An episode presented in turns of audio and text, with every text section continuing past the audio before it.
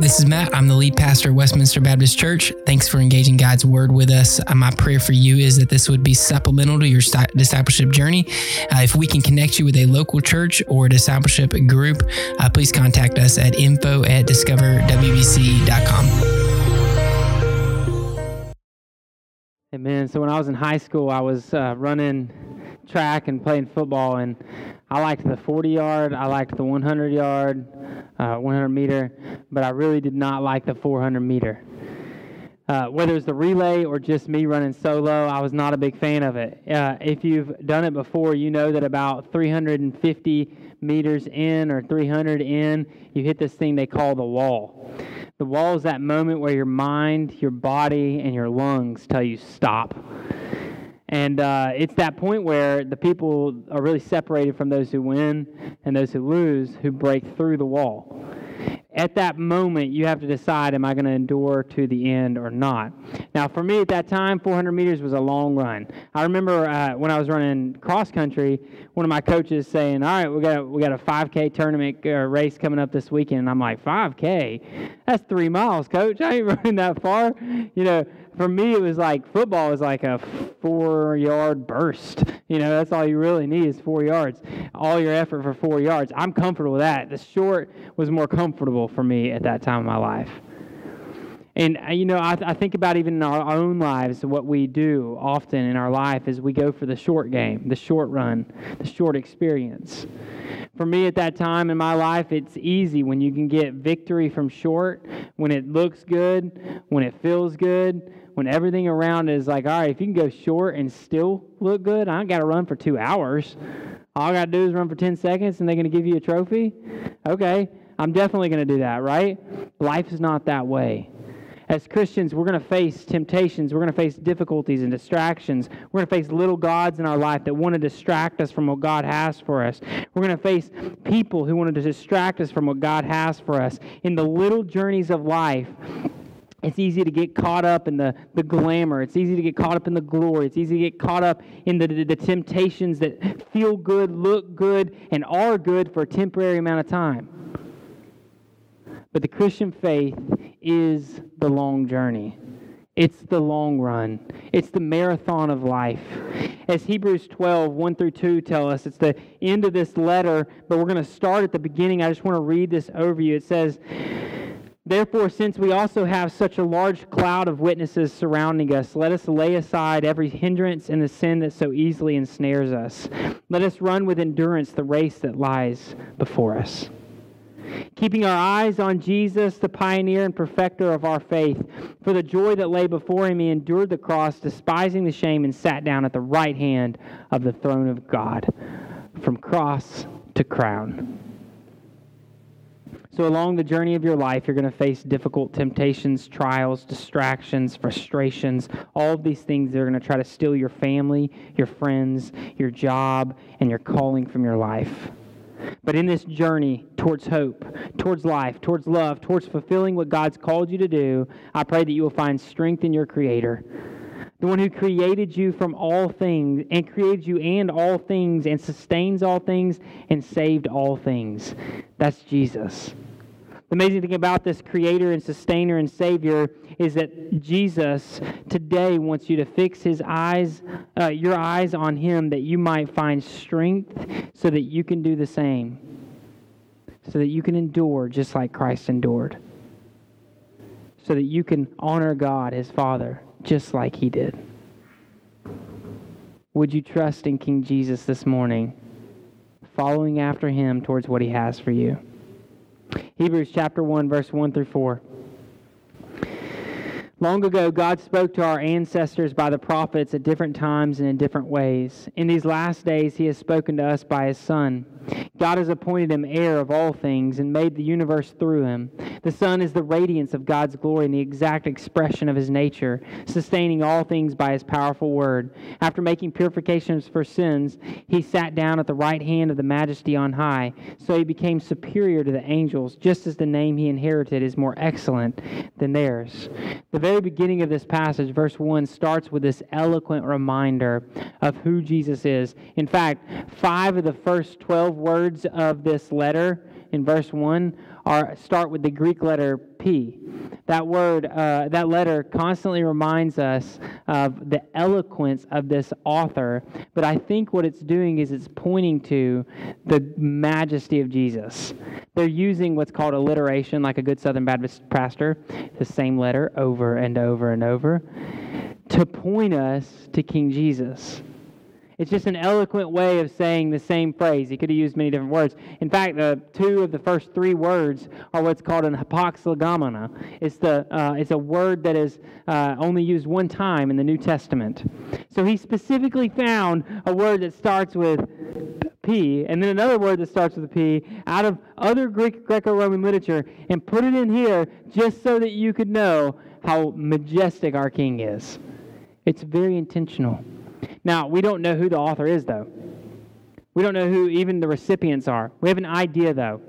Uh, we think it could be Apollos, it could be Luke, it could be Paul. It could be Paul speaking and someone else writing it down. But it most likely isn't Paul because Paul starts usually with a salutation and he usually identifies himself. I, Paul, writing to whomever it may be. Well, we don't have that here. We just have a letter. But I think in this letter we find some clues as to what the author wants us to understand. I think the author wants us to fix our eyes on Jesus, not on him. I think the author wants us to identify the, the writer of this letter to be Jesus, not a person. For instance, it says, Long ago God spoke to our ancestors, but the very next verse it says, In these last days, He's spoken to us by His Son. So I think there's some anonymity here to show us that Jesus is the one speaking this truth. So back up to verse 1 again. Long ago, God spoke to our ancestors by the prophets at different times and in different ways. These different ways and different times were um, through narrative, through prophecy, through parables, through love songs, through hymns, all sorts of different ways, like apocalyptic literature, were all used to communicate God's truth to God's people through God's people. So this is God's people to God's people. But in verse 2, look at this. It says, In these last days, in contrast to long ago, in these last days. Long ago, God spoke to our ancestors, but now, in these last days, which is the time that Jesus has been working from the cross until now, res- from resurrection, the moment God established the last days where there would be salvation through his Son, Jesus Christ, he's spoken to us by his Son. So that changes things. Long ago, it's people to people. Now it's God the Father in His Son to us. God to his people. There's a direct line, a direct connection between God's word and God's people as he came into this world that's full of brokenness and he speaks directly to his people. The verse continues God has appointed him heir of all things and made the universe through him. When I think about Jesus, I think about um, uh, his lineage. I think about David, the king. I think about Psalm 2, verse 8, where it says, Ask of me, and I will make the nations your inheritance, and the ends of the earth your possession. Where it was promised to David that all things would be David if he would be faithful, eh, David's if he would be faithful. But short story, just like all other situations, David fails. He doesn't inherit everything. Things fail. He fails. He struggles. He wrestles. He confesses. The short story is similar to our short story where we struggle, we fail, and we need help. In, further on, it, if you look at this, it says God has appointed him heir of all things and made the universe through him. When you think about heir, when you think about how God has appointed Jesus to be the Son who would receive all of these blessings, in fact, inherit all of the world, I want you to take a moment to think about who Jesus of Nazareth was. When they hung him up on a cross, to be crucified. The same man, Jesus of Nazareth, who's hung up on the cross to be crucified, only a few years later would be identified as the creator of the world. How quickly we can go from crucifying him to he's the creator. How quickly we can go from crucifying him and put him on the, the, tr- the, the cross that he created himself. To this passage where it says he's the heir of all things. All things were created by him, for him, through him, in him. He is the king of the world. You know, I think about heir, I think about the son, and I think about Israel's responsibility to be the son. Israel was called sons of God. They were supposed to be the sons. They were supposed to be the, uh, the people that would embody God's law and God's living to the world, that everyone else would come to the nation Israel and find God, that they would find life and love and living the way that God wanted them to live. Israel was supposed to be the nation that drew all peoples to God. Not only that, David was supposed to be the king that did the same. He was appointed by God to represent this nation as kingship. He was going to be the king who would declare laws and edicts and judge and, and, and establish pr- protection and provisions for his people so that these people would be a representation to the world of God's glory and goodness, that they might live in a Garden of Eden like experience on earth. Israel, the nation that would be like the Garden of Eden. David, the king who would be like God on the earth.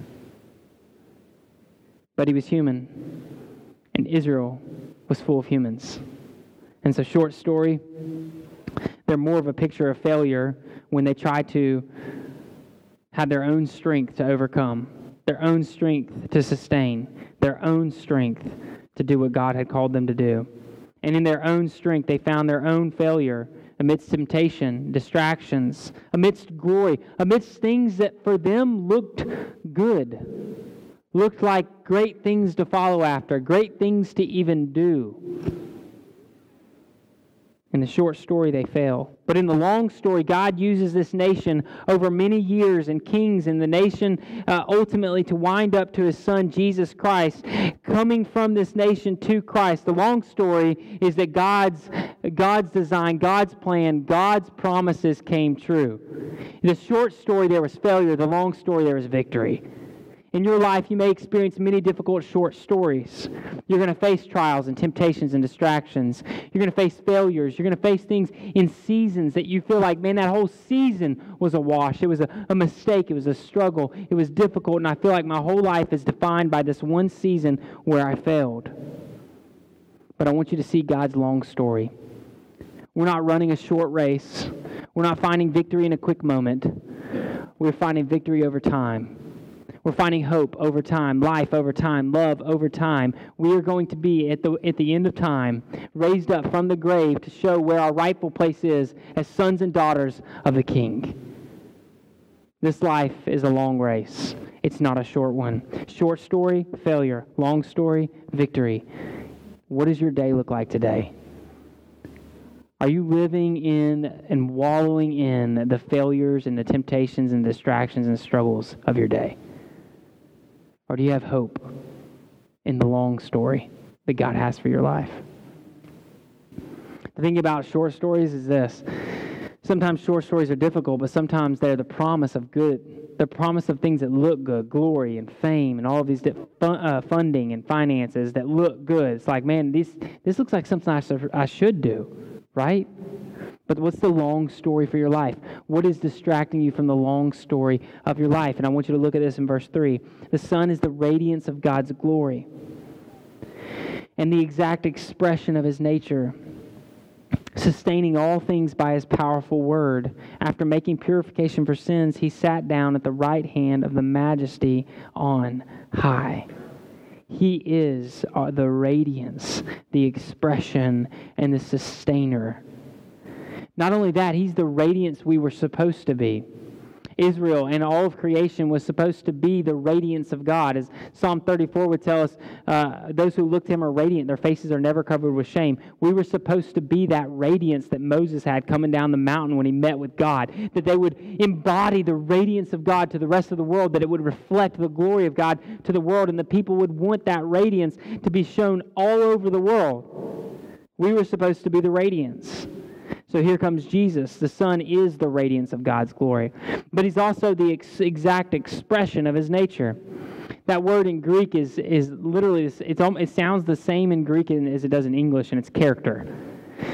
But literally, it was, uh, the, I think the closest way I could say this is like the, um, have y'all ever been to like a mountain or a, uh, a tower uh, or some visitor center where you can put the penny in and then like two quarters in and you start cranking it up and, and out spits a, a penny with like the mountain inscribed on it? Y'all seen that?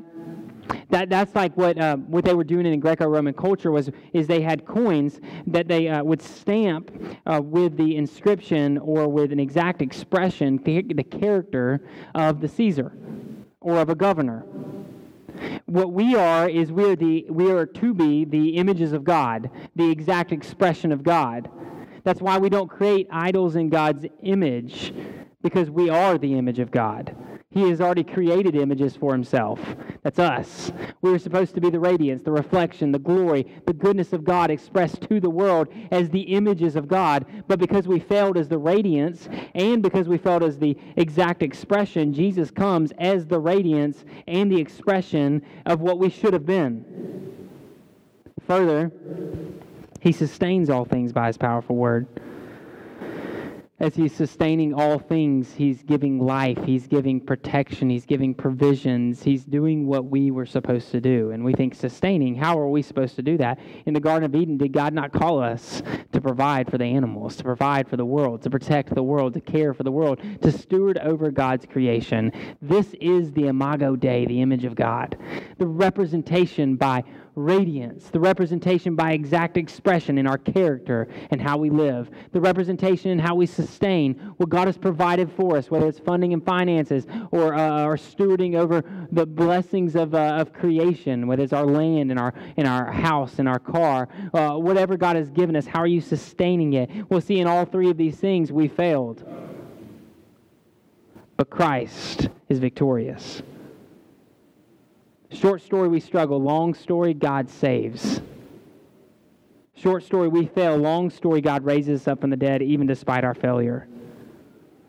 So I think about who this king is. I think about this heir. I think about this, this radiance and exact expression, the sustainer. I think about this Savior who made purification for my sins. So not only does he fulfill what we should have fulfilled, he forgives us for what we didn't.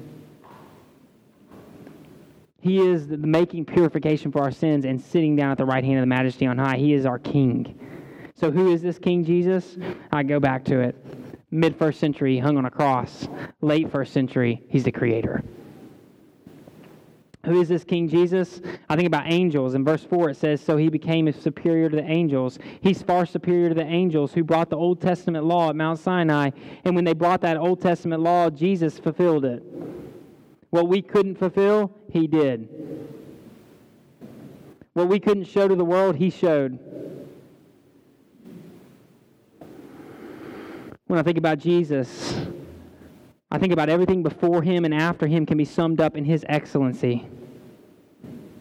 When I think about Jesus, I think about him as the creator, sustainer, and savior who yet humbly chose to be created by human birth, to be sustained by a human woman, and to be saved by his Father, God, from the grave after he died. When I think about Jesus, I think about the man from Nazareth who was murdered by Romans and Jews alike, and yet being the God of the universe who created those very Romans and Jews. When I think about Jesus, I think about the same Jesus who would give up his final breath, being the God who gave his very, every single breath to sustain our entire universe with his very words. When I think about Jesus, I think about the man from Nazareth who is the Son of Mary and the Son of God, who is creating objects from wood, the same wood that he created, who fished for fish that he filled the sea with who kicked dust up with his sandals that he wants to breathe life into and created humans. When I think about Jesus, I think about Jesus who is far superior to any angel or any man. When I think about Jesus, I think about a Savior, a sustainer. I think about the exact ex- expression of what we should have been. And what I ask you to do this morning is to think about Jesus, the author and perfecter of your faith to think about Jesus as the one who, in long term, will sustain you. Not like an energy drink that provides for a moment so that you can go run 40 yards, but the Holy Spirit that, survive, that, that sustains you for a lifetime of faithfulness to Him. Verse 4 continues. It says, Just as the name he inherited is more excellent than theirs, than the angels, right? The angels being the messengers of God. Angels in Greek, angelos, means messenger or, or angel specifically. Those messengers brought laws. The, specifically, they brought the Ten Commandments, they brought the Mosaic Law. Now, you think about, let's go back to who is this written to? Probably to Hellenistic Jews. Probably to Jews who knew the Old Testament really well based on how much Old Testament is in the book of Hebrews. They probably were in Greco Roman cities, maybe Rome, we think Rome. And when they received this, to them, uh, this written to themselves, here's what they heard Jesus is greater than the angel or angels that brought you the Mosaic law. What we're going to hear throughout Hebrews is Jesus is greater than Moses. He's greater than Abraham, David, Joshua. So put yourself back in that position and ask yourself this what would it be like for them to hear that Jesus' name is above all names, that Jesus is above all angels, that Jesus is above all humans? I want you to think about this again. Jesus hung on a cross, the man from Nazareth, who was a fisherman and a carpenter. That man is greater than Abraham, who started the nation, greater than Moses who led them out of Egypt. Greater than Joshua, who led them into the promised land. Greater than David, who is the king that united two nations. Greater than Solomon, who gave more wisdom throughout the Old Testament than any other. Greater than the prophets, who united back the people into their homeland. That man on the cross is far greater and superior than them all. That's my Jesus. Short story, he's a man on a cross. Long story, he's sitting at the right hand of God, reigning over all things. To put it better into our context and to make you a little uncomfortable, because I want you to feel what they felt. Short story, Jesus on a cross. Long story, he's greater than your president. He's greater than your constitution. He's greater than your government. He's greater than your health care. He's greater than your provisions. He's greater than your protections. He's greater than your house and your car and your job. He's greater than all things. To make us a little bit uncomfortable, we have to understand what they're saying to these people who had trusted in the law, trusted in the Ten Commandments, trusted that the Ten Commandments, if as long as they obeyed them and followed after these things and purified themselves with same, with similar sacrifices, that they would be good. And then all of a sudden, this writer writes to them, "Hey, Jesus is far greater than your law, and your angels, and your people." That man on the cross He's not just greater than all these things, He is God. And so when I think about Jesus, I think about the only one who can sustain us for the long journey. Hebrews 13, 20 and through 21 says, Now may the God of peace who brought you up from the dead, our Lord Jesus, the great shepherd of the sheep, through the blood of the everlasting covenant, equip you with everything good to do his will working in us what is pleasing in his sight through Jesus Christ, to whom be glory forever and ever. Amen. To God be the glory means to Jesus be the glory because Jesus is God. And he is willing to equip you to do everything in life that you are called to do. What are you called to do? He will equip you. What short story are you struggling with right now? Matt, I got to run a 400 right now, man. I don't know what that looks like. Maybe in your job, it's a sprint. Maybe in your family, it's, it's sprinting towards health in your family, doing what is right.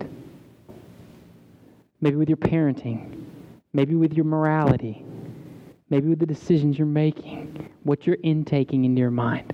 With all of these things, we're having to make a conscious decision. Am I going to run a short race or am I going to run the long race?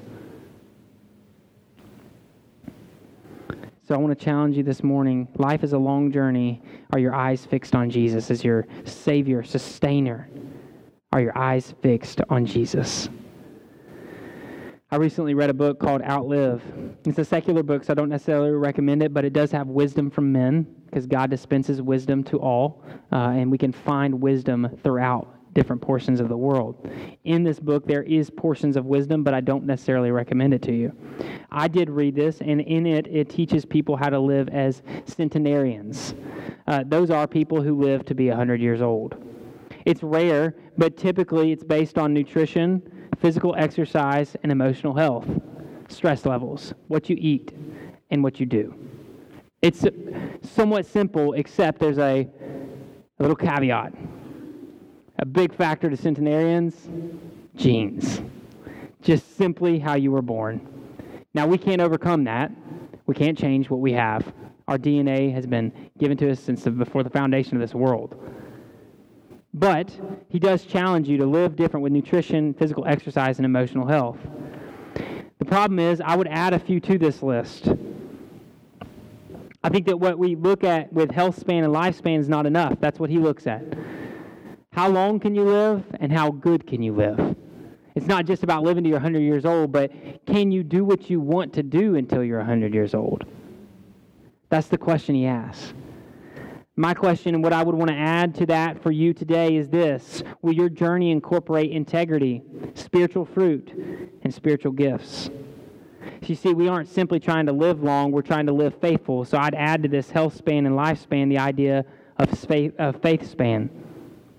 What does it look like for you to live in a, legacy and endurance in your race, to live with faith? Because many will run a short race and look amazing, fast, and victorious. But who's going to run the long race of life and finish strong? Will you fix your eyes on Jesus for the long journey this morning? And second, the way we, re- we view the role of Christ matters, so study well study God's people, study God's word, study God's world, and learn more about who He is. Look at nature and creation and understand who your Creator is more clearly. Look at His people and listen to His people and understand more about who God is. And look at His word, His inerrant, infallible, relevant, and sufficient word, and understand who He is. So, what could you discover in God's Word, God's world, and God's people that would cause you to fall more in love with King Jesus this week?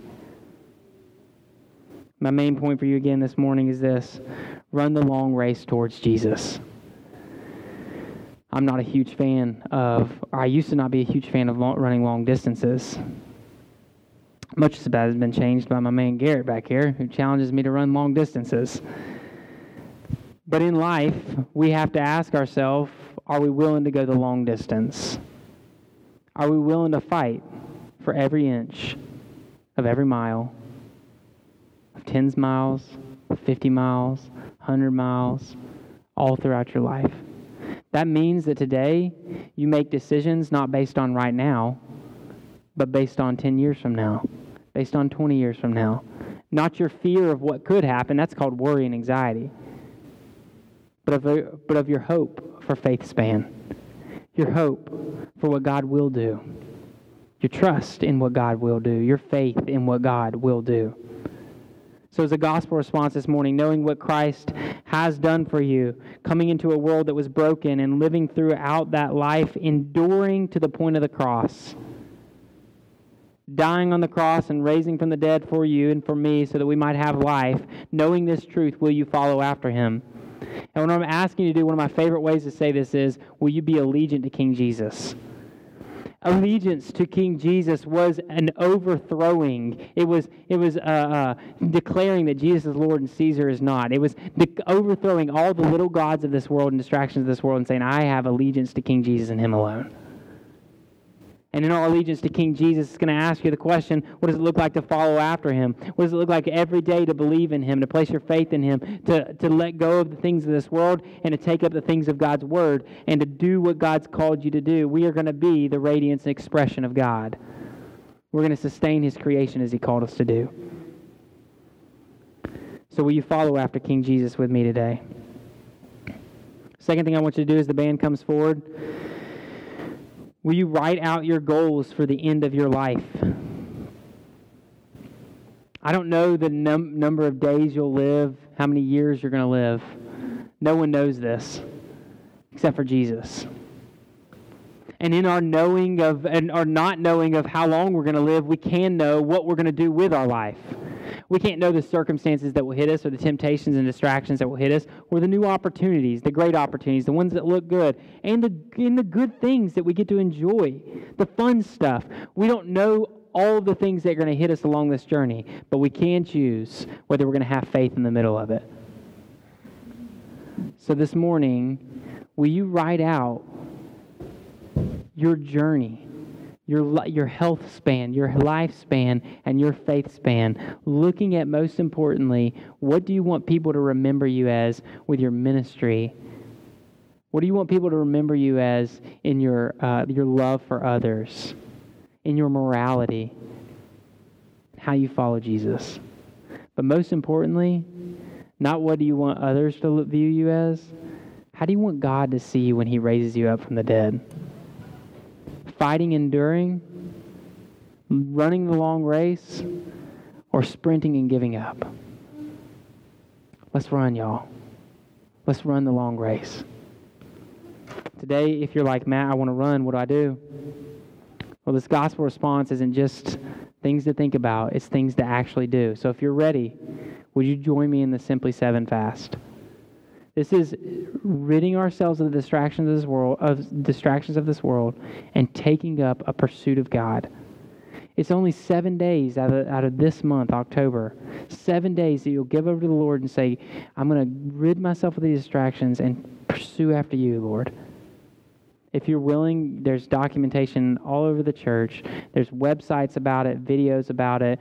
I'll, I'll help point you to that direction. Just come talk to me. I want you to participate in this, not for me, not for Glenn, not for Bill, for you. Because I want you to fix your eyes on Jesus for the long race that is to come. Let me pray for you. Father, we love you. We trust you. We believe that you have good for us. Would you sustain us in this pursuit of doing what is right over the long term? God, where we've deterred, will you bring us back? Where we're tempted and struggling, will you help solidify our faith journey? Help us to take one good step at a time. We need your strength. We can't do this alone. Help us to fix our eyes on you, the author and perfecter of our faith. We need you, Father. In your Son's name we pray. Amen. You have any questions about the sermon or would like to know more about following after Jesus, uh, please contact us and we would love to talk more about your relationship with Christ and how you can grow in your spiritual journey.